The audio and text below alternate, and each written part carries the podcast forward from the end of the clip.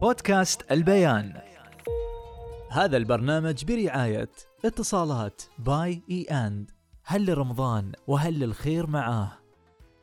أهلا بكم في خلاصة الحكاية.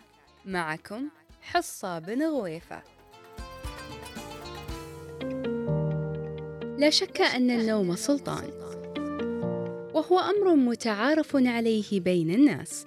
لا سيما إذا كان بعد يوم شاق من العمل أو الإرهاق.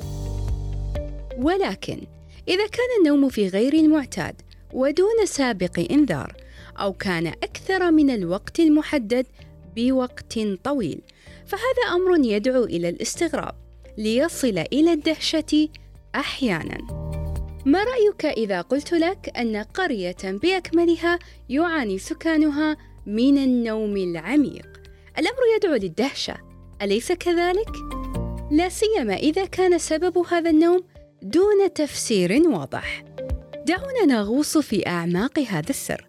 الذي لم يوجد له تفسير إلا تأويلات قد ترقى إلى حد الاستئناس بالأسباب.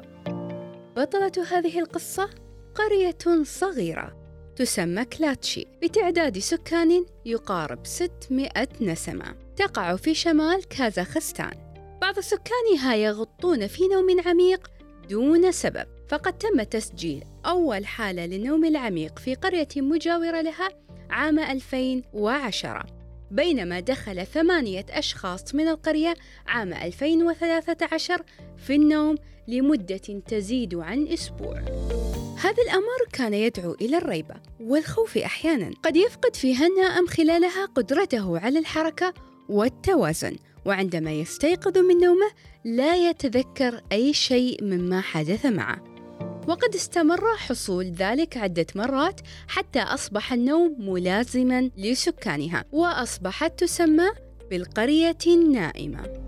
دارت الشكوك حول مناجم اليورانيوم التي خلفها الاتحاد السوفيتي وراءه ففحص العلماء الأرض والماء والطعام للتأكد من خلوها من الرادون.